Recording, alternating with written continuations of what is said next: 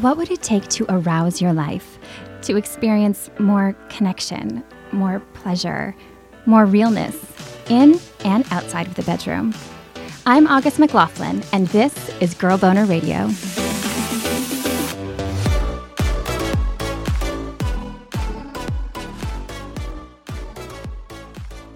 Welcome, Mike. I'm so happy to have you here. Thank you, August, for having me. It's an honor, quite honestly, and the way this got set up. it's cool. I do have to ask you a question.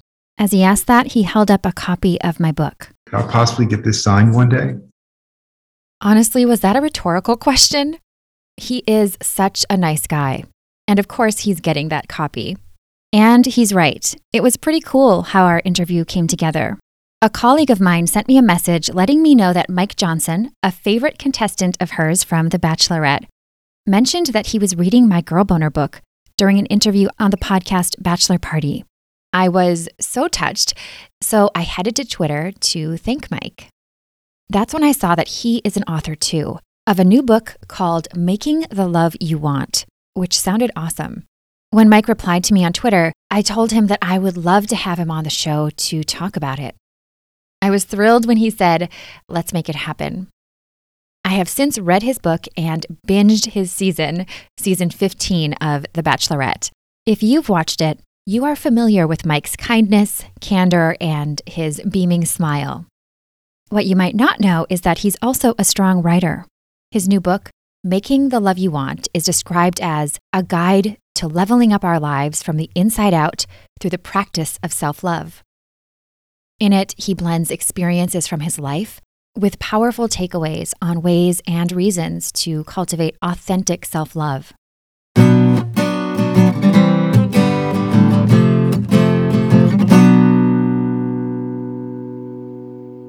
I love the ways that you talk about your upbringing and your family. You talk about being raised by your mother and grandmother and you described your mom as a shining star of resiliency, determination, and persistence. Would you share a bit more about that? Yes. Uh, growing up, raising two children, you know, off $31,000 a year. And I didn't know that we were poor, I guess you would say. My mom never made it out to be that way. And she always instilled in my sister and I, you know, hard work. And I mean hard work. From chores to school to getting a job, Mike said he remembers being 13 years old when his mom told him he needed to get a bank account. Was like, why? Why? And then she followed in my footsteps, which was kind of cool. I started to write on the refrigerator, on the microwave, and on my bathroom mirror my goals. And she started to follow suit and she put down one of her goals to obtain her PhD. And at the time when she wrote this, she didn't have a college degree. And so, you know, she's been doing that and obtained that. So that's the persistence in her.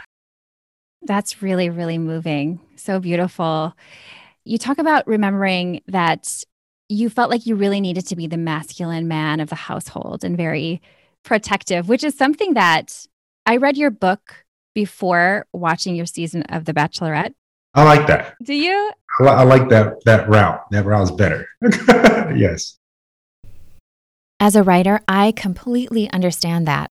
Personal writing is, well, more personal Plus, there's no reality TV editor combing through the content. Even with that editing, though, Mike comes across on The Bachelorette as very caring and protective. This matches up with his book, which depicts those traits as huge parts of his identity from childhood on. He wrote that when he was a young child, he was often sick and in the hospital. And his mom tells a story of being beside his hospital bed with his grandmother when he started talking in his sleep to his aunt, who had been murdered, saying, Aunt Tina, I can't go to heaven with you. I want to stay here and protect mom, Amber, and grandma. The desire to always be his best so that he can be of service to people he loves, he said, is something that's lived in him for as long as he can remember. Would you share a bit about that feeling like you wanted to be this protector of the household, it sounded like a lot of pressure to me. Not a bad thing, but something that's like a lot of responsibility. Again, this goes back to my mom. Uh, it goes back to gender roles that I think we need to abolish It goes back to my mom being a very attractive woman, you know, still is, but when she was my age and I was a little kid, I think this is when it really hit me. My mom took me to the barbershop. I was like nine, 10 years old. And these guys tried to hit on my mom. They were catcalling her. And I was not liking that whatsoever. Like, you're going to respect my mother. To this day, I, I don't like that. You need to respect my mom. I don't care if I'm a child, right? And then I remember at times my mom and my sister's dad arguments, I'll use that term that they would have. And I remember being like five and six and physically not being able to do anything. And then also being there and, and watching tears come down from my mother's eyes, you know, sneaking listening to my mother and my grandmother talk. And that's where the mental side of it comes in place, not just the physical side of trying to protect.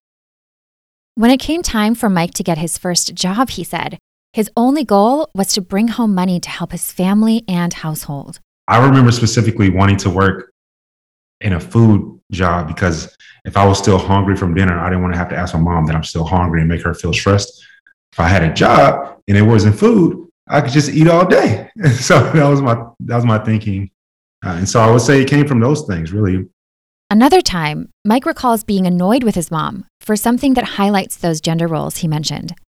I remember you know, my sister was like eight or nine. I must have been like 11. And it was storm and rain, and I was scared. And I wanted to sleep in the bed with my mom, but she wouldn't let me. But my younger sister could. That's a gender role that I don't think we should have, but my mom put in me. And I just was like, no, you didn't. I guess that became a, an avenue of trying to be protective in a way, in a sense. Mike also wrote about a time that he needed protection himself, but didn't have it. He was five years old when he was sexually assaulted by a babysitter. He wasn't physically harmed, he wrote, but the emotional effects were devastating and instilled a sense of lasting shame, self blame, abilities to set healthy boundaries, and trust issues. He cited trauma research about how common these effects are, adding that they internalize shame that belongs to others. I was so moved that you decided to include that in the book. I know how vulnerable that can feel, and also these complicated feelings around something quote unquote didn't didn't really happen to me like it wasn't bad i'm curious about your decision process was that something that you just knew you wanted to include or was that something you had to kind of wrestle with a little bit Thank you for asking that question. It was something I wrestled with, not because of me individually, but more so because of my family. I cared about them. And quite honestly, I didn't want to have to have those tough conversations with family members. I didn't want to have to have that conversation with my dad. I didn't want to have to have the conversation with my mother. They've never known ever until a couple of months before the book was released. And then I was like, kind of need to have this conversation now, you know, before they read the book and are just surprised. And that would be a terrible surprise. But, you know, you got to practice what you preach. Who am I to say, you know, be vulnerable, to open up, to speak with truth, conviction, and strength? And I myself don't do that. And then on the flip side, let's just be honest. I'm a black, cisgender, heterosexual male talking about sexual assault and being sexually assaulted.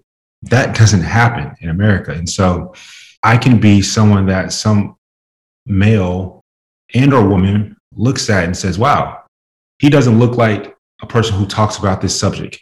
It has happened to him and he still shows strength and even more strength because he is able to speak about this and not give a damn what you think. That's huge. I respect you even more knowing that that was something that was hard to do and also that it was your first time speaking about it. I always say write your first draft as though no one's going to read it and edit it as though everyone will. Yeah, we'll say, we'll say, we'll say it. But it's hard because it's one thing to put your story out there for strangers. It's another thing when it's your story, but other people were around you or might have their own feelings and to feel like, am I responsible if they feel bad? You know, that protector sense in you. I could see you, you're, you don't want to hurt people's feelings, but I feel like it can be cathartic too. Was there a sense of that for you? Yes. The entire writing process is therapy. The entire process. That process is amazing. That process is tears of every emotion you can possibly think of to include knowing that you're helping someone else. That's the gift in itself. The mantras and the exercises in my book, I go back to still. I will always, for the rest of my life. I, I, I say my book is it's a journey. It's not a, a one stop shop type of thing. You know, everyone in this entire world, to include you and I, you know, we may need to go back to things that we have written or go back to things that we have done. It's like an old book. Hey, I've read this once before, but it hits different today the editing was harder than I thought, but the writing, once you start, it just kind of continues just to flow. Making the Love You Want is the kind of book you'll want to keep a highlighter handy for. For excerpts you could save for a rainy day when self love isn't coming so easy. Here are a couple of my favorites. When I finally learned to love myself and committed to choosing my values and desires over those of others, I started to feel like I was able to breathe for the first time. Saying yes to my heart gave me a new outlook on life. Finally, I could breathe life, and life breathed its abundance of grace back into me. I found this one really thought provoking too.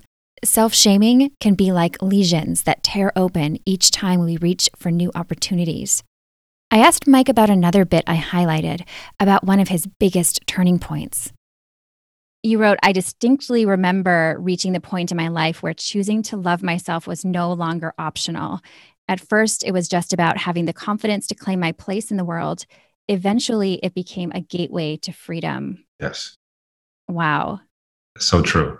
I, I speak about some of the things that I've done wrong in my life, uh, some of the things that I'm not the happiest about in the book. And one moment in particular, I did something that I just knew I was a follower.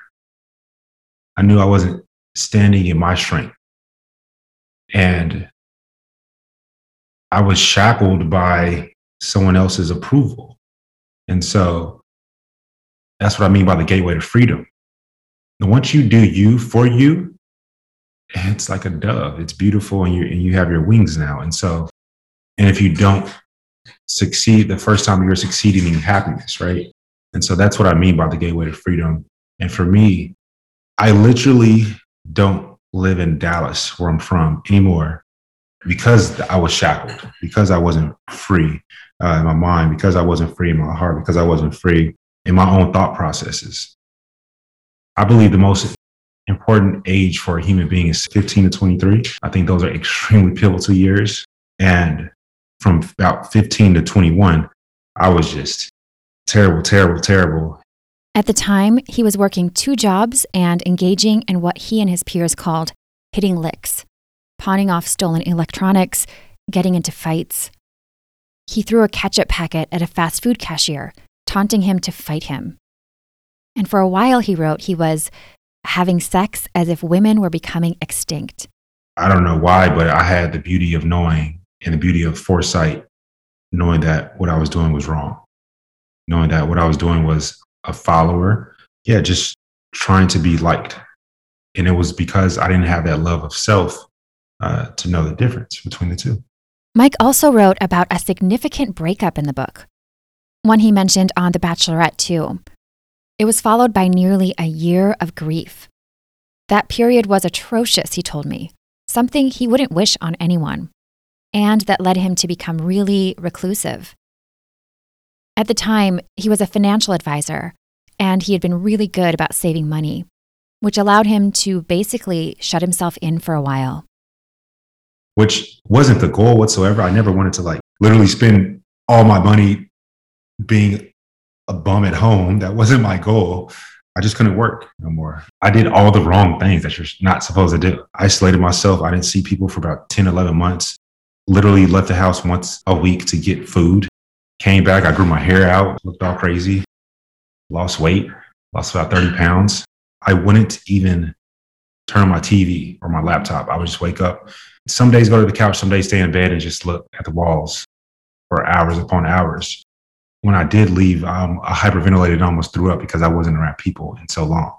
Mike was able to pull himself out of that dark place with a lot of intentional self talk, followed by some specific actions. He broke it down in a way that he told me maybe only he could understand, or at least might not work for everyone. You know, I felt that I was selfish, and I felt that since I'm selfish, how do I make myself happy again? This is literally how I broke it down in my brain. I know when I'm genuine and I make someone else feel good about themselves, in return, it literally makes me feel good. For example, he practiced being genuine by honestly responding to those proverbial, how are you type questions. When people ask me that question, I'm very honest. I'm like, I'm doing great today, or I'm doing kind of a shitty day. You know, I'm just very, very transparent with that. And what I've learned is that it makes the other person like, whoa, it breaks the it breaks the monotony, it breaks the cycle of that. And then they almost feel heard. And I'm doing it for me but it also makes them feel happy as well because I've opened up that conversation. I opened up that door. Mike also picked up the habit of giving others genuine compliments. Like today in the gym. So I saw this dude. I was like, oh, bro, your shoes look pretty cool. They're dope. I like them.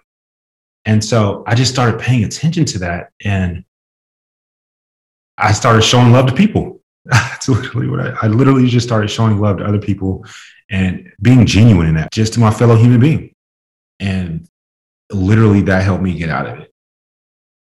It sounded to me as you were sharing that like you gave people permission to be who they really are. Yeah. It's good to have it and we don't realize that we need it. The other thing Mike really relied on to move on from that heartbreak involved drastically changing what he consumes. And he wasn't talking about food. That was everything for me. I recently told my roommate that I'm going back into that mode again now.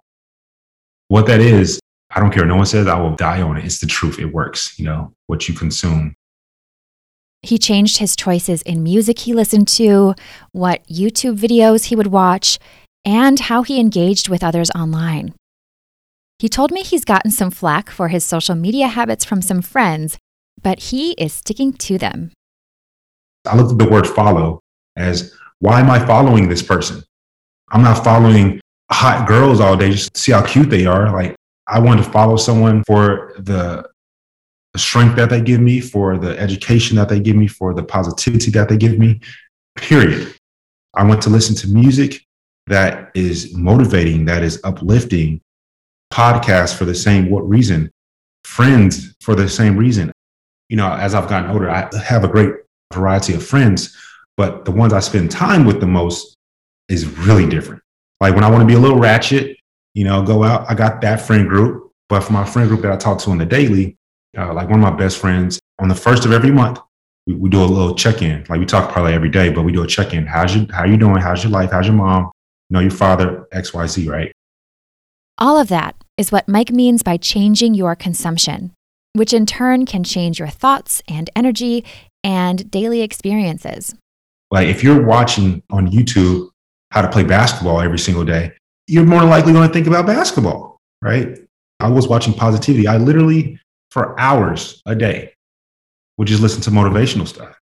The story about the bamboo, the bamboo, you know, you water it for five years and then nothing happens. And then, like in the fifth year, it sprouts up to 90 feet in three months. Those things stuck me. I have no problem. And you may have saw this on The Bachelor as well. I have no problem calling someone out in my life that is not helping my life. I definitely caught that.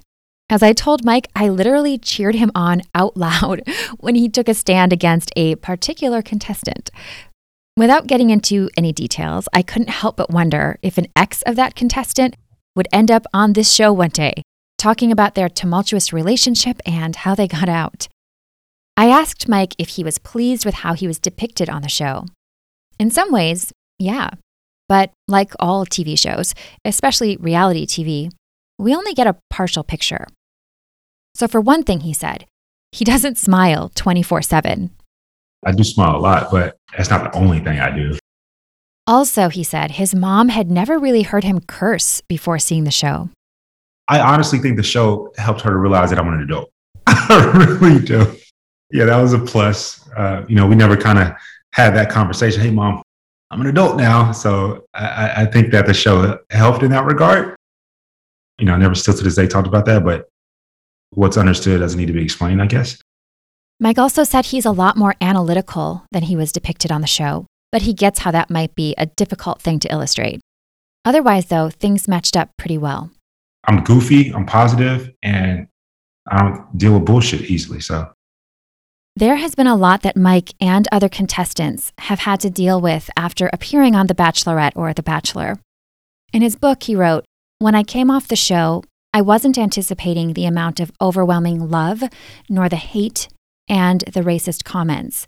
Your level of self love and respect is tested when you have millions of people praising on you and hundreds of thousands hating on you. I asked him how he's learned to deal with all of that.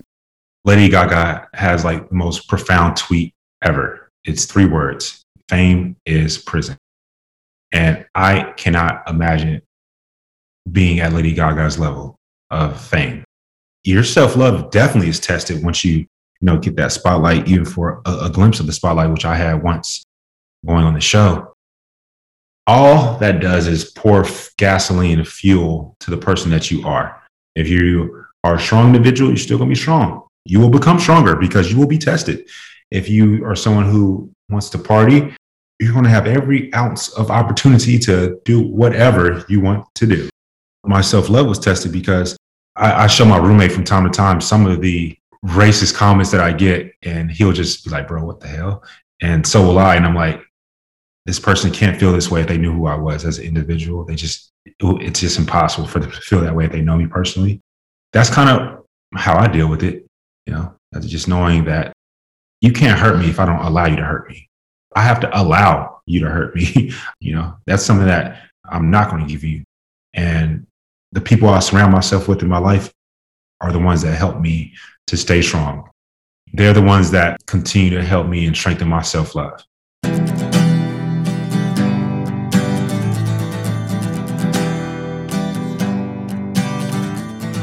In my latest listener survey, I asked folks who watch The Bachelorette to share any questions they had for Mike. The first one is Have you experienced family being disapproving of things you do or your beliefs? And if so, how do you handle it? Again, I'm a leader.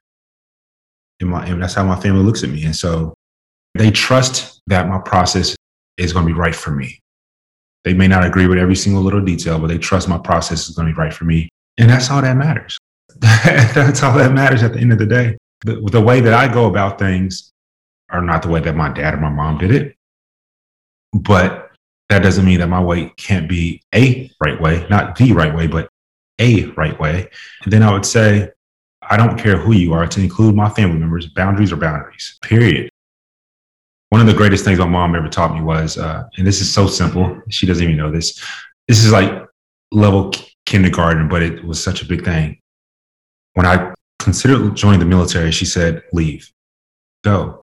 That was great for me because it, it taught me to grow and think on my own.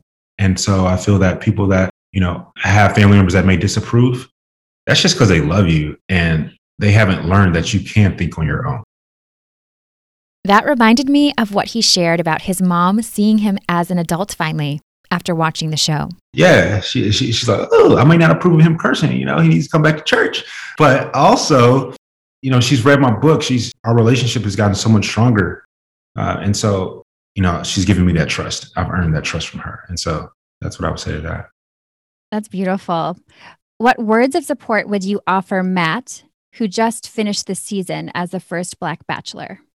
Uh, I'm actually going to call him after this. What words of support would I offer Matt? Bro, the storm is past you now. Now we can look for the rainbow. It may be time before we find the rainbow, but the rainbow is, is going to be there. You love to work out, Matt, so keep running. You'll, you'll see the rainbow. Uh, I would say, F the critics, man. You know who loves you. That's all that matters. I was on a podcast once. I was very, very passionate. And I said, My mama loved me, my sister loved me, my grandma loved me. That's all that matters. And I meant every single ounce of those words. I'm blessed to, you know, have a roof over my head. I remember growing up when we just had a, we're living we live in Austin when we just had a, a winter storm. When I was growing up, we had to cuddle up by the stove because we didn't have central heating. Right. So I'm good. That's what I would tell Matt. Like, bro, you're good. You got, you know, a couple of dollars in the bank. You got, you know, head over your shoulders. Your mom's good. You got your best friend Tyler. What matters, bro? Love life, breathe life. I love the gratitude and the ways that you talk about all these things. Was it weird to kiss on camera with people watching you? For me, it wasn't. I don't. I don't know why. When it was time to kiss Hannah, I, I went for it. I wasn't. I don't know why. There are a bunch of cameras around you when you're kissing. Hey, yeah, yeah, you get lost in the moment when it's an authentic kiss. You know, that girl boner or that boy boner may happen. You know, so yeah, I went for it. I would still go for it if I went back on. A few people just had really lovely comments for me to share with Mike, like, wanted to tell you that you're my favorite. You're the nicest. You're the coolest. I love you. I love you. There were a few of those. To which Mike said, I love you, Tia And when fans approach Mike, he said they usually say one of two things. I would say these are the two things they say 90% of the time, which is awesome. One would probably be, I loved you on the show. Two would be, you should have been the bachelor. That's what I hear. Many people want Mike to be the next bachelor. If that opportunity arises, it sounds like he would take it. I went on the show to find the after opportunity of love. That's it. I didn't even know that that position was like available. If I were to be asked in the future, I would definitely have a lot of questions because of you know what's taking place like this last season and, and a few seasons prior. I would want to have a voice and not be muted. But if I'm single, see that ready to mingle. I asked Mike to share some of his top sexual empowerment advice for all of us. When we spoke, he told me he had just given a presentation in this space and that his favorite piece to talk about is malicious prosecution, or being malicious and intending to cause harm, versus ignorant, meaning you haven't yet learned better. What I mean by this is, in, in, terms of sexual empowerment, is for men to not be malicious in the things that they do. Malicious prosecution, right? So accusing your partner of wrongdoing to cover up something that you did. For some reason, that aspect isn't talked about. He's also pretty passionate about what he calls rising action, aka foreplay. He told me that he doesn't like the term foreplay in ways similar to my take on common ways folks use that word. So many people consider foreplay everything before penetration during sex, and a lot of what's considered foreplay in my mind is just part of sex. And he uses it broadly to describe the ways you interact outside of the bedroom too. I think that rising action and or foreplay in terms of sexual empowerment should be a thing of establishing trust, establishing equal power, creating a, a safe space. Foreplay isn't strictly sending those purple type text emojis, right? Foreplay isn't simply when it comes to terms of, of sex, right? Foreplay is also to be explicit, fucking your partner's brains before their body. And foreplay is something that for sexual empowerment is incredibly strong. You know, over the entirety of a relationship, when your partner respects you, they probably want to do some freaky stuff with you. Mm, I really like that. Yeah, I think there's such a, a parallel between the ways we move in the world and treat people and the ways we are sexually. I, I liked, uh, let me go to it right quick. This was hilarious to me. I never heard it before. This is another reason why I wanted to read your book because there's just things that I'm ignorant to, right? That's why I say ignorant, ignorance versus uh, malicious, right?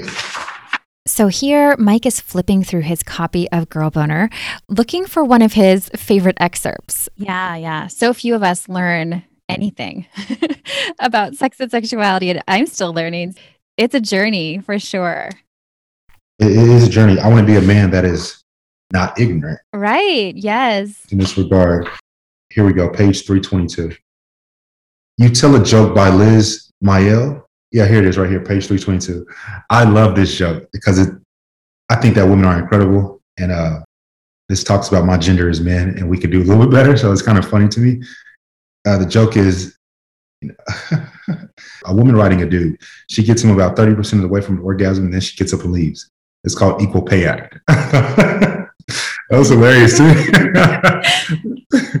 she is going to be so touched. That's Liz Mealy. I had her on the podcast. Liz Mealy. Okay. Liz, Mealy. my apologies. No, that's perfect. She's so funny. She did a whole sketch of feminist sex positions. And we don't realize how much the jokes that we make, you know, because she was responding to these really misogynist jokes. Yes. That people tell and they just learned were funny and never really questioned it.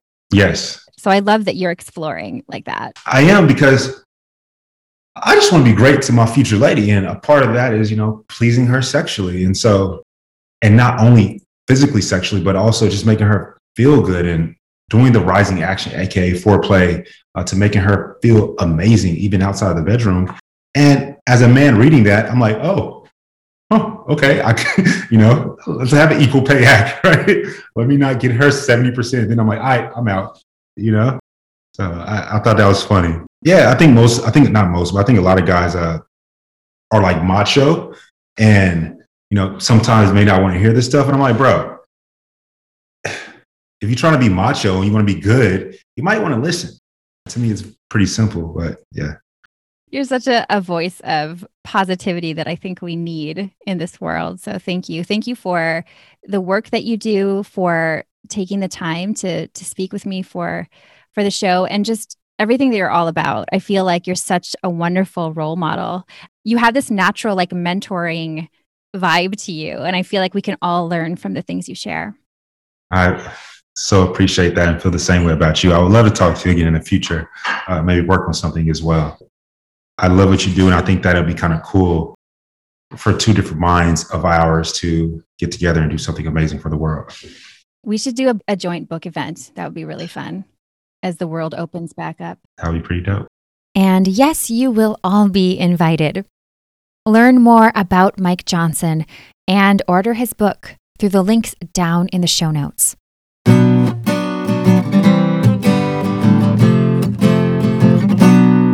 This week, since we're talking about self love, I asked Dr. Megan Fleming to share her thoughts on self love, how she defines it, how self love can improve sex and intimacy, and some tips for cultivating that self love. To me, self love means having a high regard for your own well being and happiness. Self love means taking care of your own needs and not sacrificing your well being to please others.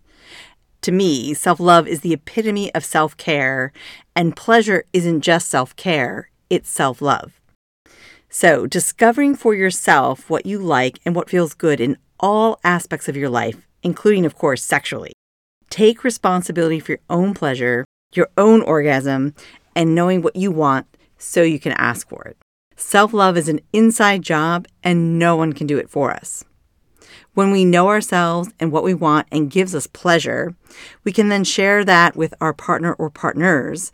And I assure you that our ability to do so will absolutely influence the sex, pleasure, and intimacy you can feel with them. So, here are my top four tips for self love. Number one, stay in your own lane. Don't compare yourself to others. Compare and despair is what I say, because we are all on our own journey. This is yours. Make it all you want it to be. Number two, as I shared in last week's episode, always ask for what you want, ask for it nicely, and be prepared to hear no. Number three, allow yourself to make mistakes. In fact, I often say, fail faster. We don't know what we don't know, and we need to take action to learn. Number four, don't be afraid to let go of relationships that are toxic. Sometimes we need to say goodbye to relationships and or situations that no longer serve us. In summary, be patient with yourself. Self-love may not happen overnight. It is a practice. So, have compassion for yourself and your journey. Seriously, take it one day and one self-love pleasure practice at a time. Thanks so much, Dr. Megan. I love what she said about pleasure being not just self care, but self love, and that self love is an inside job. It's up to us to do it. Also, fail faster. That's a keeper phrase, I think. Just go for it and allow ourselves to make mistakes. Be gentle with ourselves, all such good advice. To get some awesome accessories for the rising action, aka foreplay Mike mentioned, head to thepleasurechest.com to start shopping. They have been championing sex positivity for decades. From lubes and massage candles to spicy books and sex toys, they have it all. Again, that's the pleasure chest at thepleasurechest.com. And to join my Girl Boner Patreon community, head to patreon.com forward slash girlboner for episode extras, mini bonus episodes, and more. And if you're enjoying Girl Boner Radio, you can also support the show by leaving a rating and review on your favorite podcast app. Thank you so much for listening and have a beautiful Girl Boner Embracing Week.